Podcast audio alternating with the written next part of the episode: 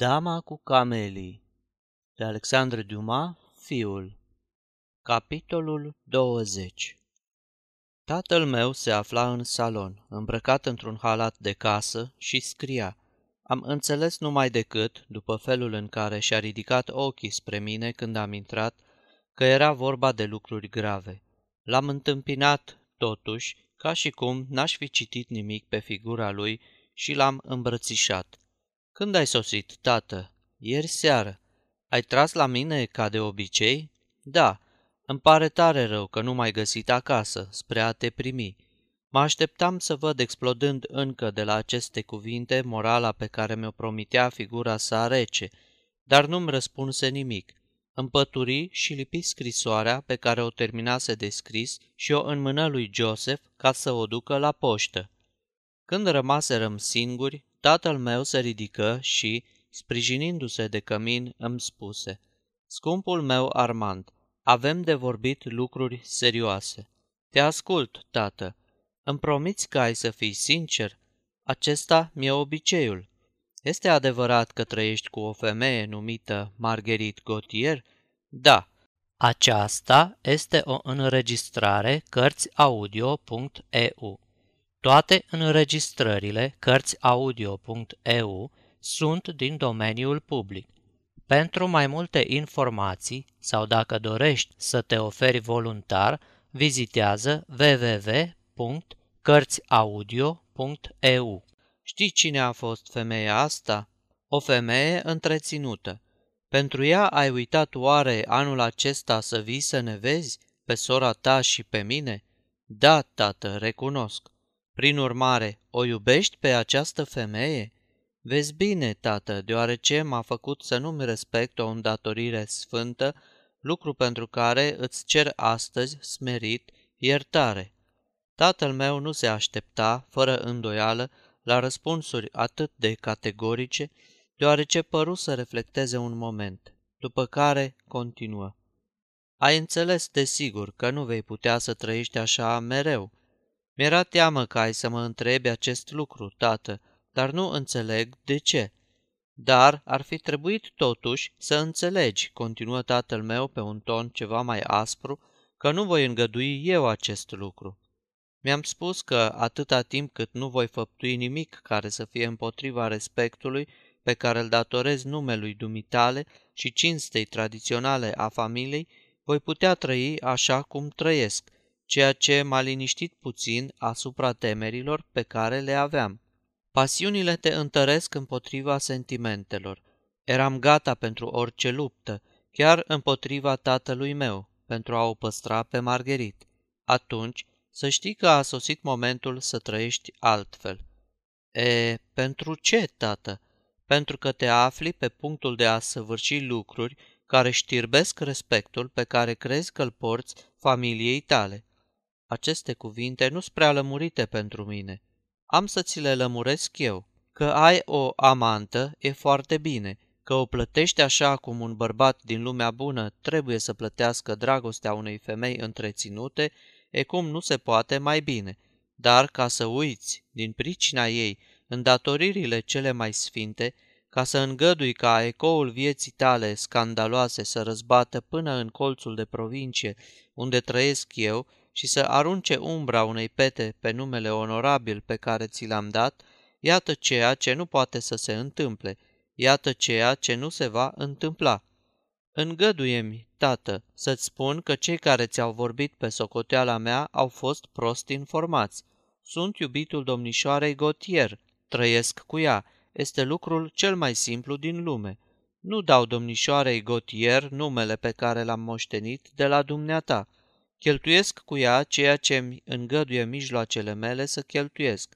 N-am făcut nici o datorie și nu m-am găsit, în sfârșit, în niciuna din acele situații care să îndreptățească pe un tată să spună fiului său ceea ce mi-ai spus adineauri. Un tată este întotdeauna îndreptățit să-și readucă fiul pe calea cea bună. N-ai făptuit încă nimic rău, dar o să vină vremea când ai să o faci. Tată, Domnule, cunosc viața mai bine decât dumneata. Nu există sentimente cu totul pure decât la femei cu totul caste. Orice Menon poate crea un degrio, dar timpurile și obiceiurile s-au schimbat. Ar fi zadarnic dacă lumea ar îmbătrâni fără să se îndrepte. Ai să-ți părăsești prietena. Sunt mâhnit că nu-ți pot da ascultare, tată, dar acest lucru este cu neputință. Am să te silesc. Din nenorocire, tată, nu mai există insule ca Sfânta Margareta, unde să fie trimise curtezanele, și chiar de-ar fi să mai existe încă, aș urma-o chiar și acolo pe domnișoara Gotier, dacă ai izbuti să fie trimisă pe o astfel de insulă. Ce vrei? Poate că greșesc, dar nu pot fi fericit decât dacă rămân mai departe iubitul acestei femei. Haide, Armand, deschideți ochii, ascultă-l pe tatăl tău, care te-a iubit întotdeauna și care nu-ți vrea decât fericirea. Îți face oare cinste să trăiești ca soț și soție cu o femeie pe care a avut-o toată lumea? Ce-mi mai pasă, tată, de ce a fost dacă nu o va mai avea nimeni de aici încolo? Ce mă mai privește din moment ce această fată mă iubește și a devenit alta, grație dragostei ce mi-o poartă și grație dragostei ce o port eu? În sfârșit, ce mă mai interesează ce a fost dacă a apucat-o pe calea cea bună? E, crezi, prin urmare, domnule, că menirea unui om de onoare este de a aduce femeile ușoare pe calea cea bună? Crezi așadar că Dumnezeu a dat vieții acest cel grotesc și că inima nu trebuie să aibă și un alt clan? Care o să fie urmarea acestei vindecări miraculoase și ce ai să gândești despre vorbele pe care le rostești astăzi când ai să ai 40 de ani? Ai să râzi de iubirea ta dacă îți va mai fi îngăduit să râzi și dacă nu va fi lăsat urme prea adânci în trecutul tău. Ce-ai fi oare în clipa aceasta dacă tatăl dumitale ar fi avut ideile pe care le ai dumneata și s-ar fi lăsat pradă tuturor acestor toane amoroase în loc să-și fi clădit o viață temeinică bazată pe onoare și lealitate. Chipzuiește bine, Armand, și nu mai spune asemenea prostii. Haide, părăsește această femeie, te imploră tatăl tău. N-am răspuns nimic. Armand, continuă tatăl meu, în numele Sfintei tale mame, crede-mă, renunță la această viață, pe care ai să o uiți mai repede decât îți închipui și de care te țin înlănțuit niște principii imposibile. Ai 24 de ani, gândește-te la viitor. N-ai să o iubești veșnic pe această femeie, care nici ea nu te va iubi mereu. Amândoi credeți că țineți mai mult unul la altul decât țineți în realitate. Îți închizi drumurile spre orice carieră, un pas mai mult și n-ai să mai poți părăsi drumul pe care ai apucat, iar remușcările tinereții au să te urmărească toată viața. Pleacă de lângă ea, vino să petreci o lună sau două lângă sora ta.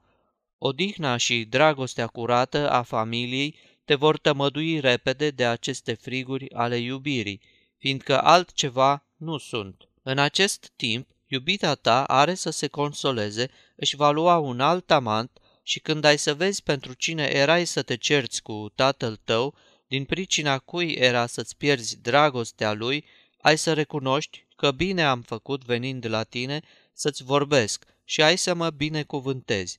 Așadar, pleci, nu-i așa, Armand? Simțeam că tatăl meu avea dreptate în privința tuturor femeilor, dar eram convins în ceea ce o privea pe Margherit. Nu avea dreptate.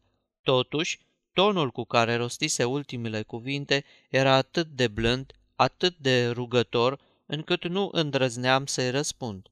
Ei bine, întrebă el cu o voce plină de emoție. Ei bine, tată, nu pot să-ți promit nimic. Am rostit eu în cele din urmă. Ceea ce îmi ceri este peste puterile mele. Crede-mă, am continuat eu văzându-l cum face o mișcare de nerăbdare. Dumneata exagerezi consecințele acestei legături. Margherit nu este femeia pe care o crezi. Această iubire, departe de a mă arunca pe o cale greșită, este în stare, din potrivă, să cultive în mine cele mai cinstite sentimente – Iubirea adevărată te face întotdeauna mai bun, oricare ar fi femeia care o inspiră. Dacă ai cunoaște-o pe Margherit, ai înțelege că nu mă expun la nimic. Este tot atât de nobilă ca și cele mai nobile femei.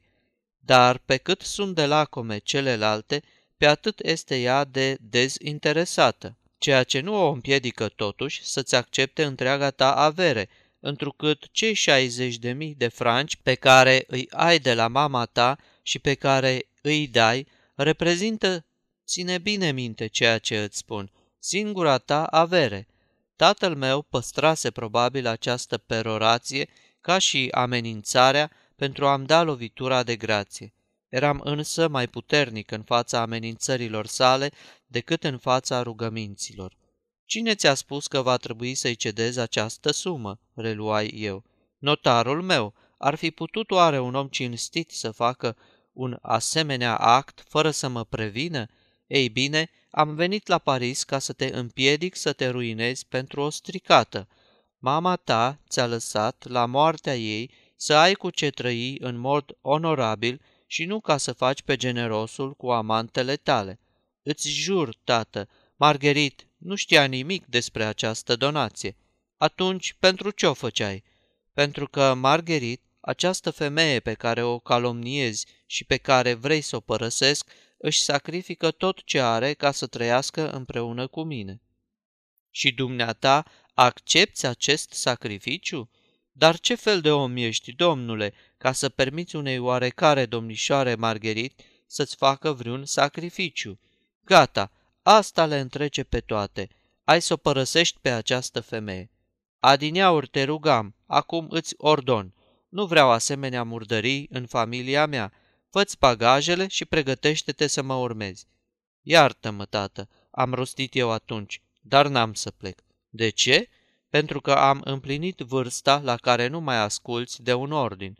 La acest răspuns, tatăl meu păli. Bine, domnule, reluă el, știu ce-mi rămâne de făcut. Sună. Joseph își făcu apariția. Să mi se aducă cuierele la hotel de Paris, se adresă el valetului și imediat trecu în camera sa spre a se îmbrăca. Când se reîntoarse, i-am ieșit înainte. Îmi promiți, tată, i-am spus eu, că n-ai să faci nimic care ar putea să-i pricinuiască Margheritei vreo neplăcere?